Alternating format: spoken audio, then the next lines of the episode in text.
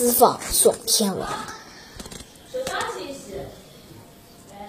出驻同放晁盖他们过去，见四下无人，便对晁盖说：“保证不可乱走，而应投奔灵山坡。”晁盖谢过，匆匆逃命。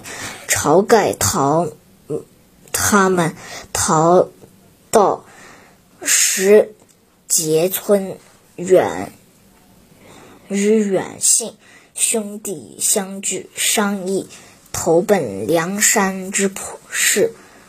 梁山坡之事，正在这时，何涛带着。官兵杀进石碣村，见河中有几只船，连忙让官兵抢抢来坐船去搜取寻晁盖等人。何涛等人进到芦苇港中，遭到远小。七的戏弄，公孙胜称激火烧官军，军和涛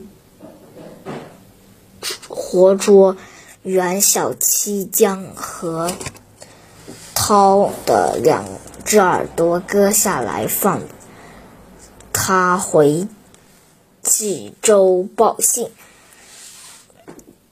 晁盖等人大获全胜，一同来到灵山坡好汉朱贵的酒店，并说明来意。朱贵见晁盖他们各个英雄，而且洁身成刚，十分敬佩他们。热情款待了，热情款待之后，将他们引上灵山坡。